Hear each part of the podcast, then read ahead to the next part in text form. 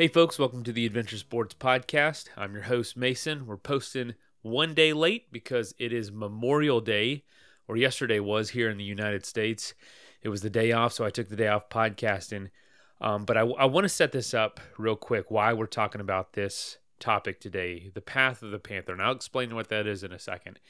Um, you know, we love adventures on this show, obviously. And most of the time, our adventures take place on land that is protected in some ways, whether it be national parks, publicly accessible roadways, state parks, some sort of conservation area. Most of our adventures, if you know, a lot of us aren't huge landowners, so they take place on public land. And the more I have adventures, and the more I continue to enjoy these places and have memories out there and build my life around doing adventures, the more I realize the importance of public land in land that has been intentionally set aside for the protection of the environment and for, you know, as kind of a secondary or tertiary reason, recreational use. And as I get older, I get more and more interested about how that land comes to be. Like, how does a national park happen? You know, it's awesome that we can hike across the Grand Canyon, but who decided to make it a place that people can do that? Why why aren't houses all over Yosemite National Park in the valley? Why why are there it's what how do these places come to be basically? And I can't seem personally to separate the desire to have more adventures from the desire to know and be a part of how to protect the places we have adventures. And all this is to say, and all this is to set up, today we're talking to Eric Bendick, the director of Path of the Panther. Path of the Panther is a documentary about the Florida panther, which is also known as a mountain lion or a cougar or a puma in other parts of the world and the country. In its it, its environment, its ecosystem, the, the habitat that it lives in is highly threatened because Florida is a wonderful place to live for the weather. It's usually nice and sunny year round. People are flocking here, but it's also an incredibly unique and delicate ecosystem. Um, I'm from Florida. A lot of y'all know that. But this show was born and raised in the Rocky Mountains of Colorado. A lot of our episodes and a lot of our topics we talk about take place in the mountains out in the American West or overseas or across oceans. But I'm based in Florida, a place that a lot of people don't think of as an adventure hub. And Eric is based in Montana, but he grew up in Florida. And that's why we're talking to Eric today.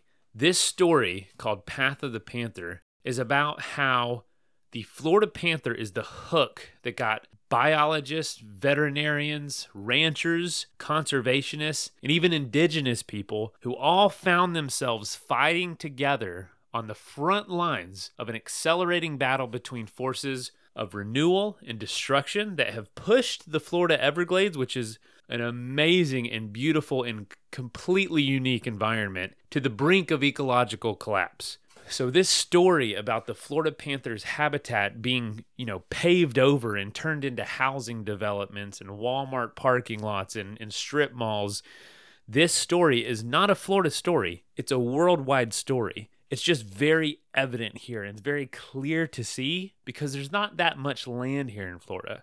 And so, this idea called the Florida Wildlife Corridor to protect these huge swaths of land forever and keep them from being able to be turned into anything but natural land is going to provide hope to a lot of the US and a lot of the world to accelerate how quickly they protect land. So, this panther, this species that's perched right on the edge of extinction, is kind of that litmus test, that emblem of a once connected world and connected environment, and can provide hope to a vision to reconnect a lot of those places. Because what good is it to protect something like you know, a national park here and a national park there, and it's totally surrounded by houses and towns. No, now those places, those lands need to be connected together with basically pathways and strips of land so that the big animals and the birds and the and, and even the plants can all travel up and down and, and be connected together just like we as humans connect our little towns and, and cities with roadways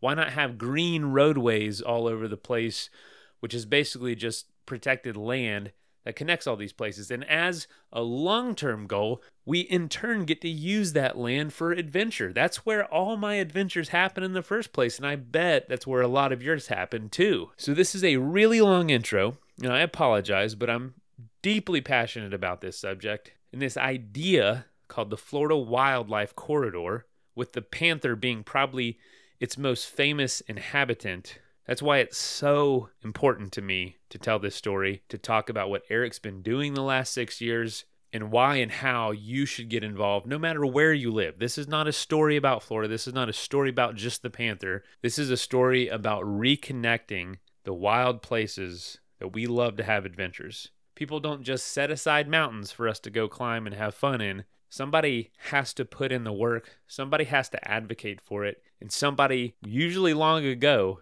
spent a lot of their life working to protect it so that you and I can just go out and enjoy it now. And the plants and the animals that call it home can continue to do so. So I hope you enjoy this conversation. If you'd like to watch Path of the Panther, all the details are in the show notes. Let's dive in.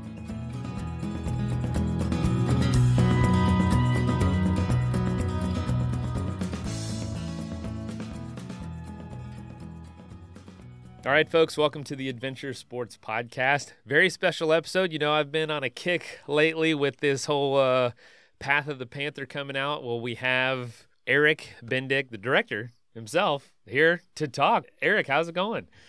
Thanks, Mason. Thanks for having me. Uh, it's going great. It's going great. Happy to be here. I always ask this question first Where are you coming from? Is that home for you? And if not, where's home? So, uh, my home is in Bozeman, Montana. So quite quite a ways from the Panthers' habitat down in South Florida. Um, but I actually grew up in Florida and um, have pretty deep roots there, and have a lot of family down there. So it's definitely home is in the Rockies, and probably will be um, for quite a while. But I just I have a love for the Southeast. I just have it gets under your blood and it really gets into your your system. And i just have a lot of great experiences there and friends there and connections that keep pulling me back. Well you know i, I was going to ask where where in florida did you grow up? And, and also what kind of home did you grow up in? You know it, was it an outdoorsy group or, or was it you kind of discover that on your own later? Yeah um, so uh, i went to high school in winter park florida and actually I was born in New England, but went to high school in Winter Park, Florida, and my family is still in Winter Park, Florida. So that's Central Florida, um, close to that uh, that crazy universe that is um, Orlando. But uh, you know, as I learned growing up there, and and once you get into the outdoors, there is a whole different side of Florida that is incredibly wild. It's as wild as you want to get, really. Um, and and it's actually quite accessible too. It's it's very close to uh, some of these kind of urban edge places. So yeah, you can get in in pretty deep pretty quickly. And also, my family is very outdoor oriented. I grew up kayaking, backpacking.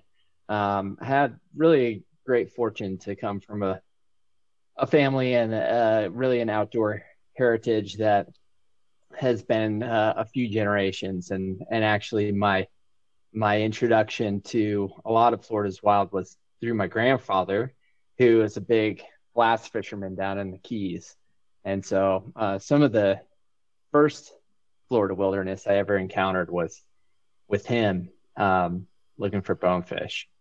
Yeah, you you bring up a good point, and and I didn't really think about this, but yeah, the proximity to the wild here versus the cities it's it's much closer than out west where you know it's easily drive 8 to 10 hours if you want to to get to some of these spots that you want to backpack or raft or whatever film. Um, here it is you know it feels like it's that far away but it really it's like 2 or 3 at the most and even before that you're passing plenty of places. So they are smaller but they are pretty close proximity to where where you are. That's really interesting. So you grew up in a family that was outdoorsy and and you got to see that side of it. Did, did it surprise you at all when you know for folks around you that might have not known that it was so close. I mean, Winter Park, that's like like you said, right there in Orlando. That seems like one of the places for me. There is this big veil between development and non-developed areas. Yeah, it, it surprises a lot of people. Um, and I think unless you have kind of a guide or a friend or sort of a wild hair to get out there, um, it can be a little bit intimidating. And and most Floridians, I would say, are sort of oblivious. But it's not uh, it's not their fault. It's basically that they just haven't had kind of a a partner or someone to introduce that wild um, part of Florida to them. And so that was a big ambition for the film and and really to put Florida on the map um, nationwide and globally as an ecosystem that deserves an incredible amount of respect and love and conservation. So that's one of the larger goals that we set out to do is just really to understand and show people that may think of Florida only as, you know, beaches and Miami and Mickey Mouse, like there's this whole other world out there. And the Panther was absolutely the hook that brought us there. You know, I tell people a lot because we lived out west for about a decade. And uh, I tell people, you know, I'm a lot more intimidated going into the Florida backcountry, what is called, you know, no one uses that term backcountry, but the Florida wild than I was into like the rock. I felt like the Rockies, sure. there's this infrastructure, there's great trail markers, there's um, search and rescue that's very well trained and very experienced and very accessible. And I'm like, here, you're kind of on your own there's way more things that can bite you and just muckiness and it's less comfortable and there's just less there's just less support. And i'm a little more intimidated sometimes and it's funny people don't expect that uh, but it's true. So you know what what what led you to out west and what kind of what was the hook or what got you? Because i know this isn't your first story you've told about back home. What got you to start telling stories about where you came from while being out west. Yeah, yeah, absolutely. So it's a interesting story. I came out west. I actually came to graduate school here in Bozeman um, for a program that was specializing in science and nature filmmaking. And at the time, it was pretty much the only um, program of its kind in the world. Um, so from this from this grad school, actually, our company formed huge network of people who work in film and in the outdoors and filming wildlife. And so this was kind of where where it all started. I mean, the the whole community that I tend to work with, a lot of the cinematographers, a lot of the producers, and just so much of this talent came out of this little town, Bozeman, in the heart of Montana. So that's where it all all began, but kind of nagging me this whole time as we were working in Yellowstone um, and Alaska and so many places in the West and so many parks around North America was this hunger to get back home, back to Florida, but also to stories that just weren't getting the same kind of exposure and and really to just not tell the same stories over and over. You know, we tend to kind of gravitate towards stories that are familiar. There's so much potential in these stories that kind of grab you from the side and then just pull you in. And, you know, obviously the the Panther project had that potential from the start. But even before then, uh, we did a trek, and I work frequently collaborating with Carlton Ward, the photographer in Florida, and we did a trek across the state of Florida that was 80 degree 80 days of kayaking hiking and backpacking through the state. And that really set the foundation for the work that was to come because that introduced this idea of a of a corridor through the state that could be what could be preserved could be conserved as a wild place uh, forever. And that foundation was really what kind of drove this next idea uh, which was to explore the florida panther it's all been building up. I, I, I don't know which one you were just talking about, the Forgotten Coast or the Last Green Thread. Both awesome films. Uh, okay. Yeah, yeah, yeah. The Forgotten Coast, you know, was kind of the kickoff, um, and that was spectacular. And then in the Last Green Thread, we got to just focus on one tiny section of the state that was basically going to blink out this kind of idea that here was this last place, and if it disappeared, um, you know, you would lose it forever.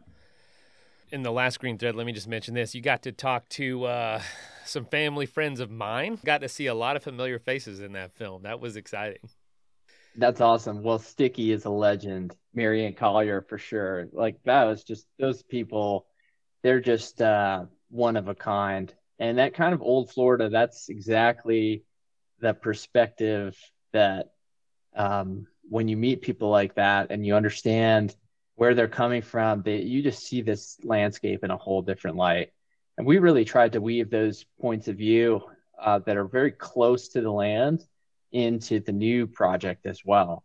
Um, that was a major theme for us, just to bring the land to life through these characters. Yeah, Lucienne, we we saw her on horseback, and she has like one of the most classic moments in the film. You know, just just her point of view about the way Florida has changed and old Florida versus new Florida and and and basically the idea that you know this place used to be the frontier.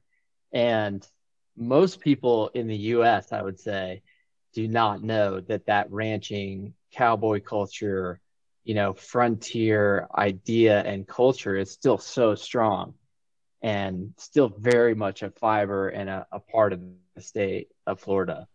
It's a beautiful thing, but wh- why do you think, you know, you coming from Montana now, I know this is your home, but you've got, you know, acres and acres of wild land, the culture's there. Why do you think these kinds of stories in this small little corner of the country is important for the rest of the country and world to know? Why why does why do people need to know about the Florida ranching and, and the conservation projects going on here?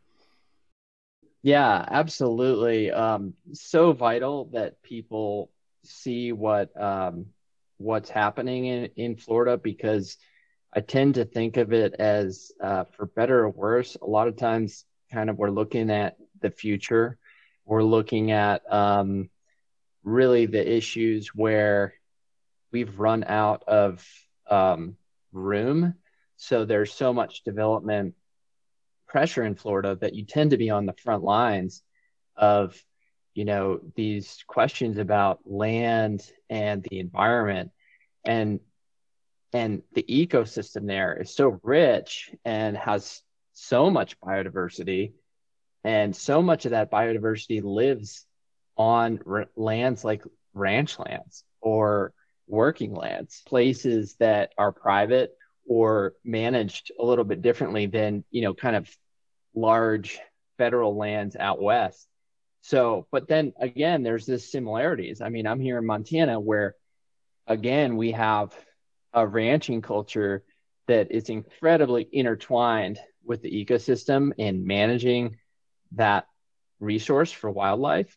And those values i think are are things that even if we're looking towards 10, 20 years down the road, the rest of the country, you know, if we can't figure it out in Florida and figure out a way to preserve a, a piece of this state and all the biodiversity it has, then I don't think that bodes well for the rest of the country. Um, so I think the lessons that we can learn in Florida are just huge for the whole country. And mainly this idea of the wildlife corridor, basically something that only existed in the uh, kind of academic world that was thinking about um, biodiversity and, and ideas for protecting it 10, 20 years ago is now being made into a geography, um, a physical geography in the state of Florida with really the first statewide idea to connect the corridor through the entire state. And so if that idea can move to kind of a national perspective and people can wrap their heads around it, then there's no reason there can't be a Montana wildlife corridor, a California wildlife corridor, a Georgia wildlife corridor, and all of these could sync up.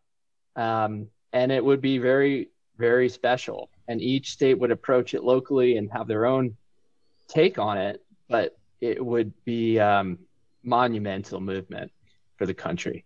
I just saw the phrase Montana Wildlife Corridor yesterday in wow. an email from you might know him, Ed Roberson, host of podcasts Mountain and Prairie. In fact, you'd be an amazing guest. Um, and he shares a, a newsletter every week, Good News of the American West. And that phrase was used, and I thought, there it is. There is the idea, or at least the terminology and branding spreading. And all these corridors obviously don't stop at state lines, ideally. They are interconnected. So the Florida corridor, the Florida wildlife corridor could connect with the Georgia wildlife corridor and like the the ultimate plan of the panther making its way back into the Appalachian Mountains. Tell us a little bit about kind of the evolvement of this idea because I'm I'm going to explain in detail the corridor in the intro, mm-hmm. so don't feel like yep. you need to now. You can, I mean, unless you want to give your perspective on it, but how has the idea evolved? Because it wasn't boom, this exact this is, needs to be made. It was kind of like an understanding of Carlton Ward specifically putting together all these pizzas Like, okay, someone already kind of made this idea. I forget the name of it. It was like the environmental. It was not the sexiest name, right? Before, yeah, and uh, but it was, but it was that was the foundation, the academic foundation. How have you seen, from your perspective, this idea evolve and change and grow and kind of just manifest into an actual thing over the years, making these films about it? Well, I, I, I always tell people that when we started uh, working uh, in Florida to communicate the idea of the Florida Wildlife Corridor, there was a very small, uh, very niche audience that was listening, uh, leaning forward, you know, getting engaged, and um, it took years, um, both film, photography, um, outreach, these expeditions. Um, it took so long to gain momentum to the point where that audience started to grow and kind of the the brand around the corridor became this thing that had like this life of its own and we just started to see like this wave of enthusiasm growing and growing. And finally, it was like when we discovered the Panther, it and the Panther story, it was like this uh, switch flipped on. I mean, all of a sudden, everyone got the story, and the story kind of had this almost universal quality to it where people could see that a panther's home range is 200 square miles and it can't live and sustain itself without one piece of land connected to the next piece of land and then a passage across a highway or a barrier um, over a canal. And so once that seed of that idea was kind of embodied in the panther um, then you saw even the the florida legislature getting involved. You know they could see the photos. They could see how special this was and what a unique opportunity it was to leave a new legacy for the state and for you know the next generations. And so that's kind of um, been the story is that it took it was a big big lift uh, initially to get the idea off the ground. And now that the story has kind of an icon in the panther a lot of the understanding is like leapfrogging ahead of us. So we're we're now seeing this kind of wave of other states asking, "Oh, how can we do this? Um, how can we return a big animal like a puma to our landscape?" You know, and, and the advantage of that animal is that it used to be in Vermont, used to be in the Carolinas, used to be all over North America, and it had all these regional you know nicknames like the panther is that regional nickname but it was uni- it was like this universal animal and and i think we're getting to a point where we recognize we want we want this wildness back. We're, we're ready for it. Wow. So you needed a you needed a star of the show to get the corridor idea. Yeah. To to the like the level of urgency needed to be turned up in the Panthers story is like that that avenue. Everyone needs a charismatic megafauna to make the star of the show. That's awesome. they do Um, they do Yeah. So this idea though that y'all put together, or that like when the light bulb switch went off, or the light switch went off, that was a while ago. Tell us about. I keep hearing the term or the phrase, uh, or, or or the timeline. Six years, six years in the making. Tell us about Yeah. the formulation of this idea. What were those conversations like, and the process of making it happen? Because uh, I don't think people realize these kind of timelines that go into these these projects like Path of the Panther. Yeah, yeah, it's absolutely been an incredible journey for a project that uh, we had no kind of understanding of the scope of how how large it would grow.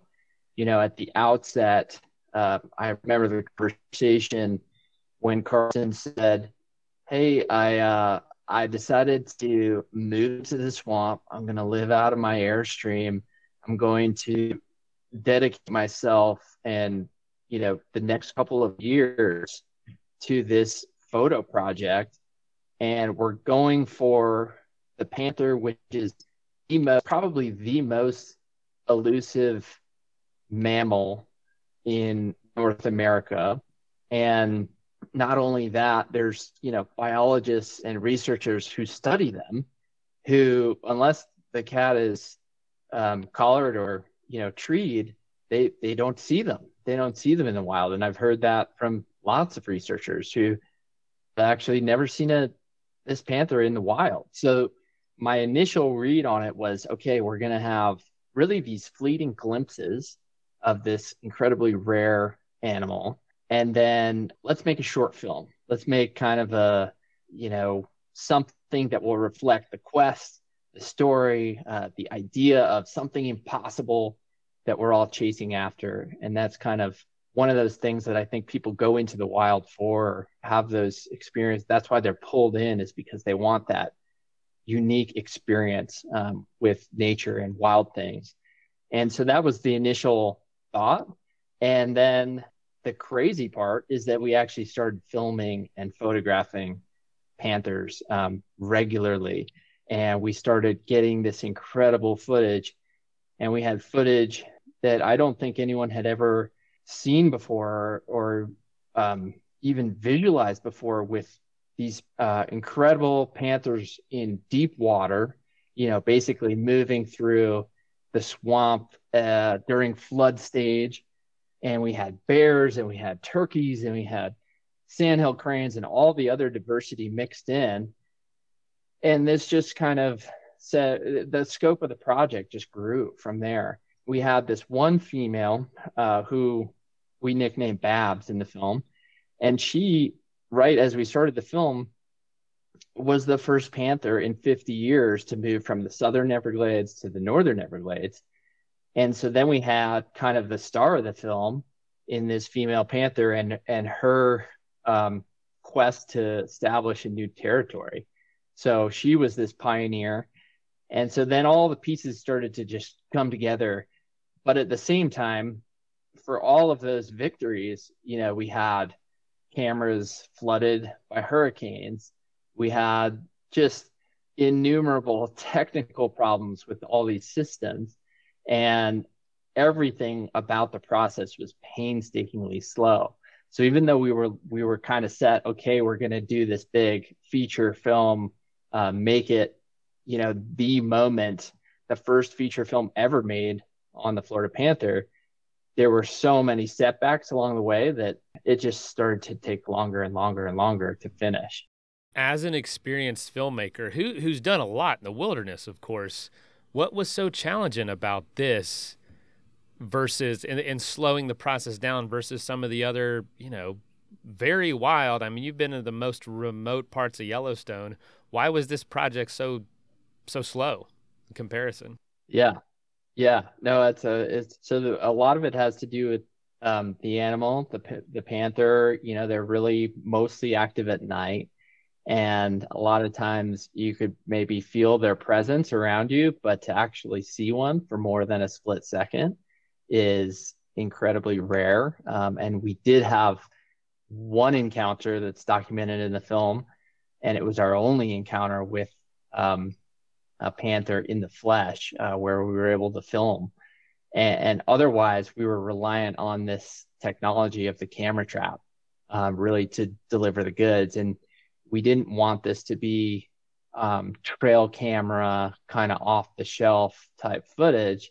We wanted the most high end systems that you could possibly deliver um, out there in the swamp with really sophisticated triggering and lighting and like these studio systems and inevitably those things would fail.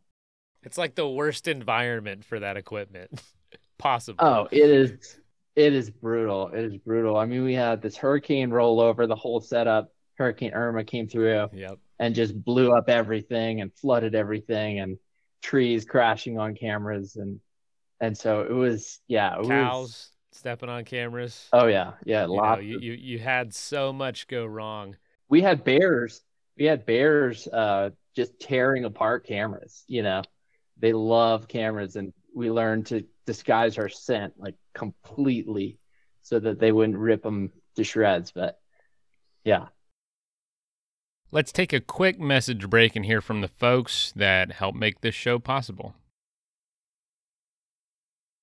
that is plenty of that for now. Let's get back into the episode. Unreal. It was fun. Well, I, I tell you what, it, it's one of the moments that really I was emotional because this is you're so proud to show this to people. Like this is where I live. Like it's not just a land of Disney and and um and beaches, like you said in Miami. And it, it, there's so much to it. I remember it's in, but it's just all overlaid. Christmas morning or Christmas, I got my mom a trail cam. She lives in Frostproof, just you know a, a very you know, off the shelf trail cam, and she puts it up Christmas Day. That night, she gets an image in her yard, right next to her house, the biggest black bear I've ever seen. And I said, Mom, wow. this is happening all around you all the time. We just don't know it. We don't see it. And so many Floridians don't know that. But one moment that was so beautiful was that same that shot where you had like 15 animals walking through at different times, like cranes and gators and bears and otters and panthers. And it just, it every shot, every cut, it just sank in just how vast the wildlife and the ecosystems and um, the the the nature that is right here and in one spot. And that I thought that was one of the most powerful moments of the whole film. And I wanted to ask did you feel like you learned more about Florida through this process or maybe your eyes were even more open to just how just how important this story is?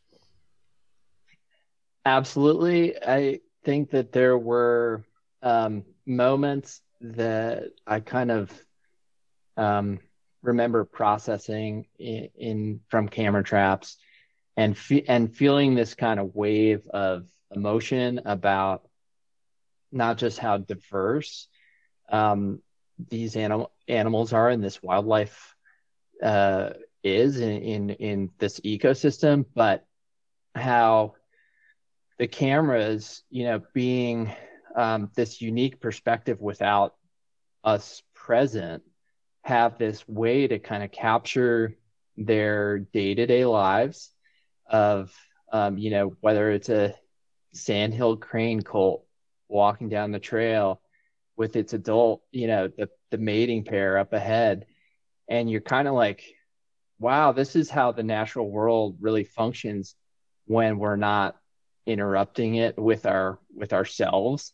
Um, not to say that we do that all the time but we our presence there makes animals react and behave differently. And then when you see uh, their kind of everyday existence and and how unique that is it almost gives you that lens of like being able to relate to each of these animals more and their kind of their struggles and their sort of world that they inhabit um, without us around so that's like one of the most powerful things I think about the camera trap footage is that you get this feeling um, that you're really watching behavior that maybe no one's ever seen before. Um, and and it's yeah, it's jaw dropping, and it reveals all kinds of secrets. Um, you know, we had interactions between um, gators and panthers, and start to wonder like who's on top. You know, which one of these kind of fierce animals will, you know, rules the jungle, so to speak. But um, but we had some in day and we had some in night. And it, it was fascinating because at night, um, you know, you had a, a, a panther approaching water and it was very cautious and very methodical. And if a, if something splashed, you know, it would turn and just dart out of there super quickly. And then during the day, it was crazy. It was like the tables were turned. Um, you'd have a gator sitting on the bank and a panther walk up and they would be the gator that would take off so it was just yeah that kind of stuff was wow. like blowing my mind so cool yeah yeah really wild so through the process this six years you know you're out in montana what what are what is like your community think like there's eric going off again to florida for whatever reason like are is, is it just like a hard concept to sell it, it, do you feel like the weirdo you know it's so funny because yeah. Oh, absolutely. Because I think people think I am like half crazy um, because I'm out there, and especially because the project is taking so long. Um, so there's like years and years going by, and I'm off to the Everglades for another kind of deep immersion into the swamp. And most people are like, I will never do that. I, I wouldn't go there. Why why are you doing this? You know, they have no idea why why continue to go and, and suffer, you know, for the story. But what's beautiful is that now the community is getting a chance to see the film. Um, and it's incredible, not just their response to it, but how many of the threads of the story really relate to to them and to us here in Montana and so much of the story is kind of universal. So I'm hoping I can preserve some of my um, half crazy reputation because I don't want people to think I was, just, you know, playing it straight all that time. right, right, absolutely. Now we're all a little yeah. crazy that grew up here. You know, uh, you yeah. w- one way it does apply, like we were saying before, the panther that's the name here, but it is the mountain lion out west. It is the puma in other parts of the world in the country. Um, it is the what's the other one? Mountain lion, panther, puma. There's catamount. There's catamount. There's there's cougar. Oh, cougar. There's, cougar. That's the other one. Yeah, and then there's some weird names too, like mountain screamer, and that's like a West Virginia thing. You know, so there's like a lot of these local names for the same Super animal. Cool. But uh, it all is Same trying animal. to survive. You know, it's yeah. uh, Man, so cool. This is so cool. So so you know the, the film came out 6 years in the making, so much hype, so much build up. I mean, how often were you coming back and forth? I mean, you've got a family, you've got other projects going on. This had to just be, you know, we we see a lot of Carlton Ward in the film, and he's out there a lot too. But you know, he he is here. You're coming from two thousand miles away. How how how much were you doing this? Um, uh, quite a lot. Uh, it was interesting when we um, kind of understood what we were making was more longer term, and we thought about the big elements of the story. A huge amount of the the story and the structure of the story was filmed within the first couple of years, and then we would come back and dive into the edit and really kind of wrap our heads around what that story was, um, what was missing from it, and what were those like critical pieces that we needed to make the story whole and understandable and just as compelling as possible. So the later we got, the more strategic we got with those with those shooting opportunities. So when we returned, we were just real targeted and kind of knew exactly what we we're going for there's exceptions. I mean, there were there were events and moments that totally took us by surprise and then we had we, we had to go like at the drop of the hat like this disease that popped up in the florida panther population kind of out of nowhere and was visible on all the trail cameras um, a neurological disease that was affecting how panthers walk. And so obviously we had to just kind of drop everything and go. And so there were those moments too but as we got deeper into the story everything was real targeted. How can we do this? And just nail exactly what we need. Correct me if i'm wrong that neurological disease was from inbreeding. It it is still not determined um, what the leading cause is but most uh, of, the ev- of the evidence is pointing to an environmental exposure of some sort of toxin. So it would be um, you know, there's been theories out there, but for example, like an toxic algae bloom, and then it affects the animals. But the tricky part is when they go to autopsy an animal that's afflicted, whatever these uh, that toxin was has seems to have left this, their system. So they still don't have a silver bullet, but they believe that it's some sort of environmental toxin that's out there inconclusive, but we, we know inbreeding's not good. We know that at least. Yeah. Maybe it doesn't cause yeah. this, but from uh, another issue they're running into, or they did run into sure. in the past, because their oh yeah environment's so small and their community's so small, they there's no other options. Well, panthers, um, the number of panthers um, in the 80s and even into the early 90s was estimated to be as low as 20 individuals. So it was way past the point of like healthy genetic diversity. And so they did bring a few female um, cougars from Texas to bring health to that population. And, you know, some people are kind of, um, well, those weren't panthers, you know, because they came from Texas.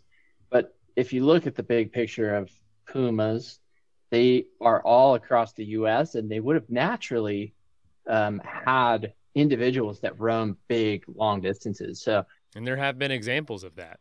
Yeah, there are, and like there was one that roamed naturally from South Dakota to Connecticut. I mean, it's incredible migration that this animal made, and so to restore health to the population, genetic health, by bringing these other animals in, that was what nature would have done anyway uh, a long time ago. So uh, super cool that they were able to revitalize the genetic health of the animals that way. What is an unexpected place or opportunity this film has, has brought you? And maybe that's prior to during filming, you know, maybe that's during filming, or maybe that's with the response. I, I feel particularly surprised from my point of view of how politically moving the film is. Mm-hmm. And I'm just like, I just didn't mm-hmm. expect that. You know, like a film moves that needle and gets legislation moving. Y'all obviously knew this making films, but like, what's been a really unexpected response or, or opportunity? Well, we always knew going into it that if we told a compelling story, um, the most compelling story, and for the widest audience that we could reach, that there that the impact would follow. Um, we didn't want to make something that was, you know, politics first. It's not politics first. It's a great story. It's a great it's great characters, both human and animal characters, and it's really their stories. And then the natural part of wanting to do something with the story, wanting wanting to take it and wanting to make it your own and create impact in Florida and in the southeast or, or wherever around the world, it just flows out of that story. So it just kind of comes full circle that the first questions we're always asked after the film is what can we do? Um, how can we affect change with this? And the legislation that happened in Florida really sets the tone in the sense that if we do embrace kind of the core ideas behind the film and really follow what the Panther has taught us, then there's no reason that you know, policy just as progressive or even more progressive than what's been done here in the state of Florida could be all over the country. I mean, you can have Colorado, Utah, the Rockies, you could connect them all in in corridors and you could have um, you know, really systems that span the whole country. And I think people need to act locally and they need to kind of come up with a geography and a map of their own wherever they live in their backyards. But I think the ideas are just uh, for that moment to happen. And so that's what's super exciting. What was a moment from the filming process or, or anything around the project at all? You know, anything involved with it that uh, that really stands out in your mind as something really memorable or funny or, or just uh, a moment that didn't make the cut because we want people to go watch this, but you'll never forget it. Yeah, yeah. So there's a few um, there's a few incredible moments that that stand out, and one that did not make the cut, and we uh, we probably are gonna do a kind of web extra about was actually a, a truly close encounter that Carlton Ward had with an alligator while filming out there.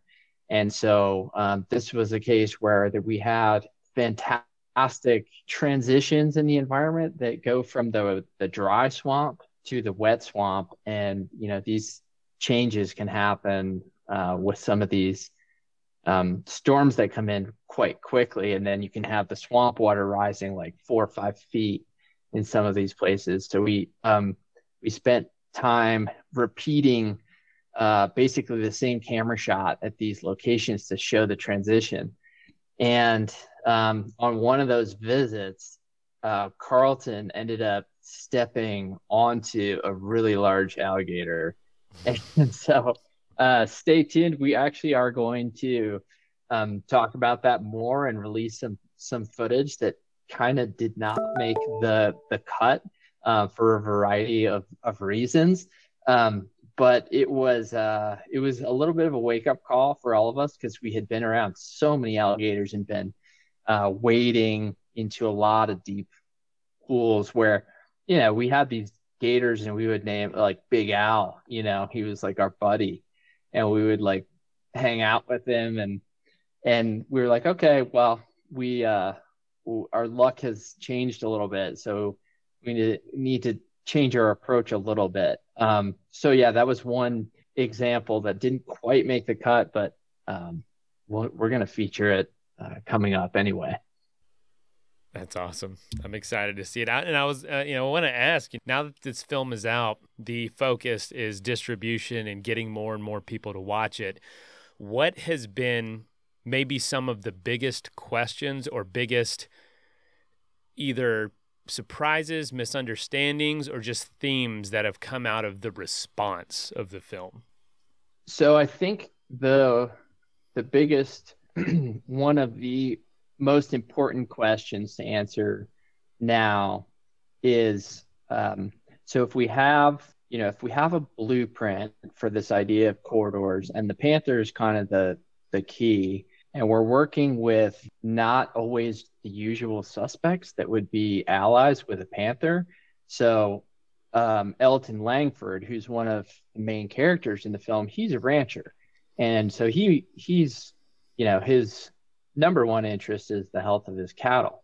Mm-hmm. His um, right on the same level is his interest in the health of his land, because the link between his cattle being healthy and his land being healthy is really huge. So he's realized that the panther is an ally. The panther is basically an animal that can show others and uh, teach others about how much diversity and um, healthy land can be kept in ranching and not changed into subdivisions because that's the bigger threat. So that is an idea and a question that a lot of people come to. How how is it possible that you know a rancher and a carnivore could be allies? And I think that's a really big question for us to look um, to look at more broadly. Is can we see ranching and working lands and all these other and farms to some extent and forests, uh, working forests as places where wildlife can thrive. And they weren't a hundred years ago, they weren't really allied in that way. Heck, 20 years ago, it feels like. Yeah, right. Exactly. That's kind of like, uh, you know, one of those big questions that I think we all need to explore and think about. Let's take a quick message break and hear from the folks that help make this show possible. We all love getting out in the wild. Whether you're camping, fishing, kayaking, whatever it is, you want to know that you're prepared and ready for anything. Enter the Relion Battery Outlaw 1072S, a portable power station built exclusively for off grid adventure, fulfilling your battery needs anytime you're out in the wild. The 1000 watt Outlaw packs 72 amp hours of power. That translates to over 250 phone charges or a whole week's lighting. And with an LCD screen for a real time readout of your power status, you'll never get caught without power. Recharge at home from your vehicle, or you can even use solar energy. You get zero carbon emissions, bringing all the power you need without all the noise and fumes of a gas generator like you see oftentimes at campgrounds. Plan your next adventure with Outlaw from Relion. Currently on sale for a limited time at relionbattery.com slash adventure. And that's R-E-L-I-O-N battery.com slash adventure. Relion Outlaw 1072S, powering adventure without limits. That is plenty of that for now. Let's get back into the episode. That is plenty of that for now. Let's get back into the episode. When people watch this film, you've been asked a lot of questions. You've seen a lot of. Most people aren't large landowners, you know. Uh, I got an acre or two in the corridor, but but it's not like it, it, it's not an it doesn't move the needle. Most people are not in this boat. What have you seen as um, maybe some of the major concerns, or do you feel like people walk away from this film understanding what you were trying to get across to them?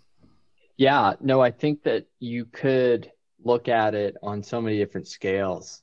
You know, you could look at a neighborhood and maybe you have a zone where you have deer that are migrating through the neighborhood and you've got greenways or you've got a park and then you've got a road and then you've got basically another small patch of green on the other side. And just thinking on that even on that tiny scale of just like one couple blocks a neighborhood even in urban areas you can think about birds in their corridors. So there's no scale too small to get engaged and involved and the same ideas apply.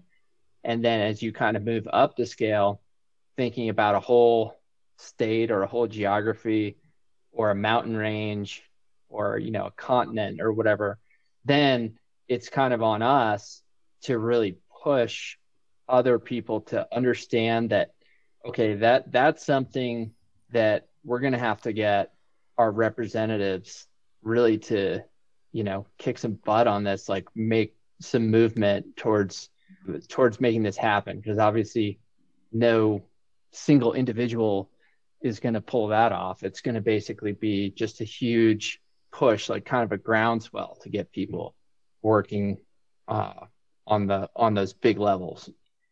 The ultimate goal is to expand this idea of corridors and show a success story here in Florida. And and to me, you you used a word the first time I've heard anyone else really or any other group using this word. When I moved here from Colorado, my wife and I with our our son, uh, the first thing or just thing we started noticing was it felt like the front lines. And I'm like, I just mm-hmm. feel like I entered the front lines of conservation um, here in the States. Obviously, you know, one of the front lines, there's many, um, but this just felt like this very urgent battle between a sizable and passionate group of people who want to protect this and those that are very willing to come through and and irreversibly change it. And that was so I knew it, it was there because you know grew up here. You you hear stories, but it was always with this sense of, Yep, they're building more houses. Yep, they're they're tearing that that forest down. Yep, they're putting up a, a Walmart and it was never there was never anything that followed that as far as an actionable step or just hope in any way. And coming back, it was like, whoa, there's a lot happening here. And y'all use those terms as well. So I think Florida is a really good just litmus test for. If, if they can figure it out, if they can do something, surely we can. I think there are other stories within the corridor because obviously the Panther is really it's a beautiful and enticing and, and, and a, definitely a hook of a, of a lens to look through, but it is one lens to look through. Yeah, yeah. No, I think there's there's so many more stories. Kind of every um, corner you poke around, um, there are always more and more stories. And I think that that Florida is on the front lines, and we know it. And it's one of those places where everyone knows it. You know, everyone, even at the grocery store, um, no matter if they recreate in the wild or just have no real connection with it, they still understand that there is a limited amount of green space left and they in their lifetimes uh, that space is transforming like right before their eyes. And it's really they drive down the same street or highway and you find yourself not recognizing the place I mean, within a couple years, you just don't even recognize the same places. And you feel like, wow, like this whole world has been transformed. And that I think is what gives the urgency to the story. Um, and also the opportunity uh, to show that that's kind of not a one, uh, that's not a guarantee that that's our future. Um, we can definitely fight for the places that we love and the um, wild places that we love and the wild animals that we love. And I think the panther, um, it's really cool. Betty Osceola is a main character in the film, and she has an indigenous perspective that you know dates back generations. And she is from the Panther Clan, and the Panther Clan, they're really rooted in understanding that the qualities of the panther are qualities that they can embrace and then apply to their lives.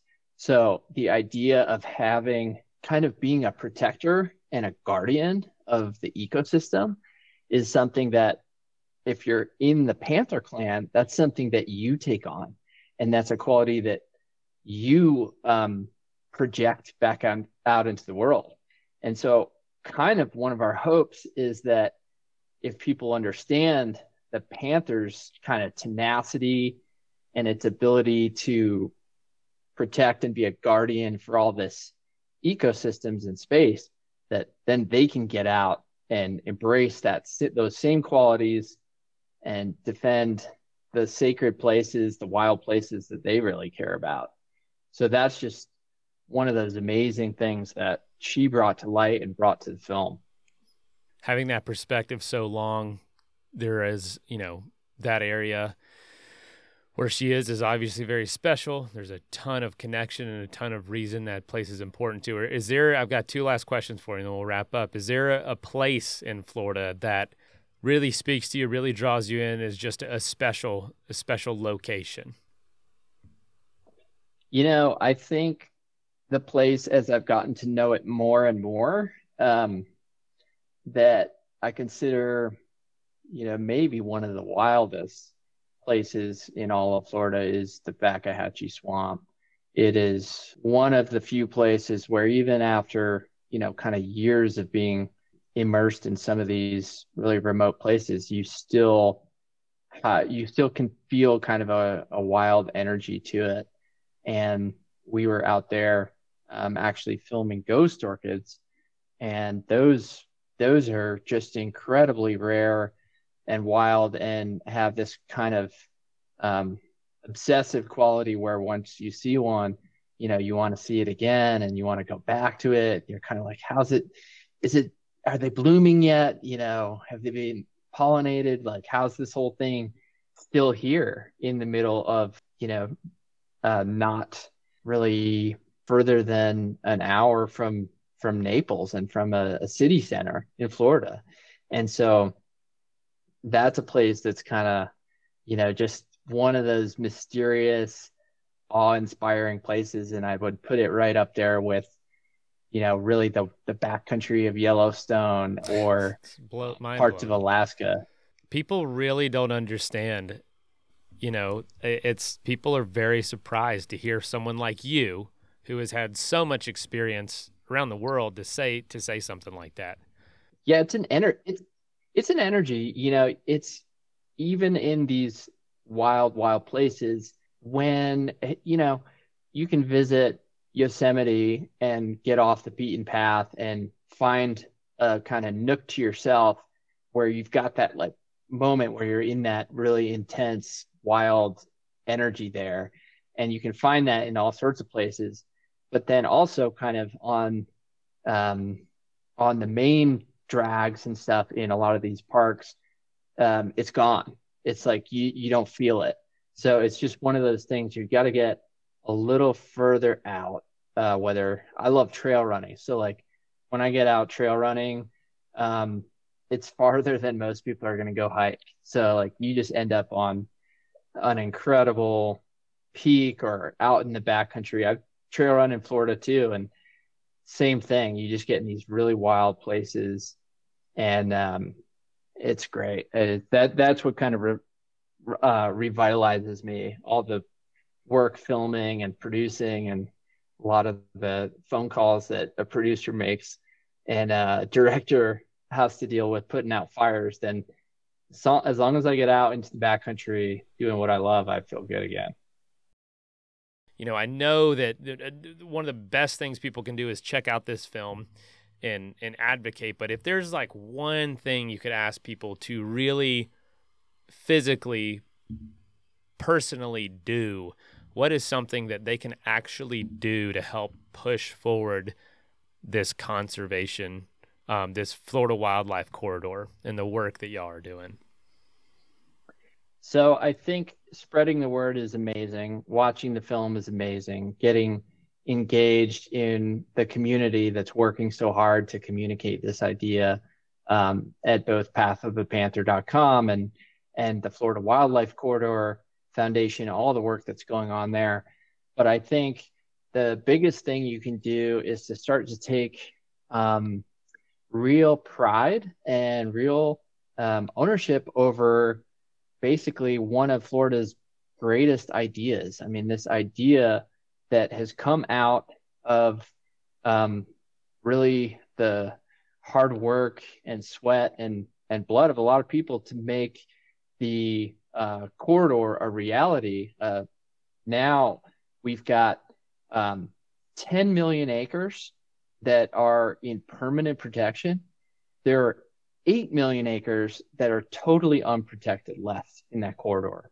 So if you live close to the corridor, or even if you don't live close to the corridor, you should learn about it. You should kind of take an interest in what those missing links are. And we have a long way to go. I'd say we're halfway there. And there's definitely there's no kind of victory lap or celebration yet because the window to actually preserve this thing and make it real is closing real quick. So we have about 10 years, we have about a decade um, to make that other 8 million acres uh, a real solid, protected forever geography. And, and if that happens, I think Floridians will be thankful for it. I think in the future they will kind of look back and say, "Hey, this was this was really cool that this was protected the way it was." And you know, I think it'll be an achievement that goes right up there with some of the creation of parks like the Everglades and and and milestones like that. So it's something we can all contribute to. That is absolutely epic to think about that. And I did not think about this in the lens of the creation of a park service almost like that that yeah, kind of idea.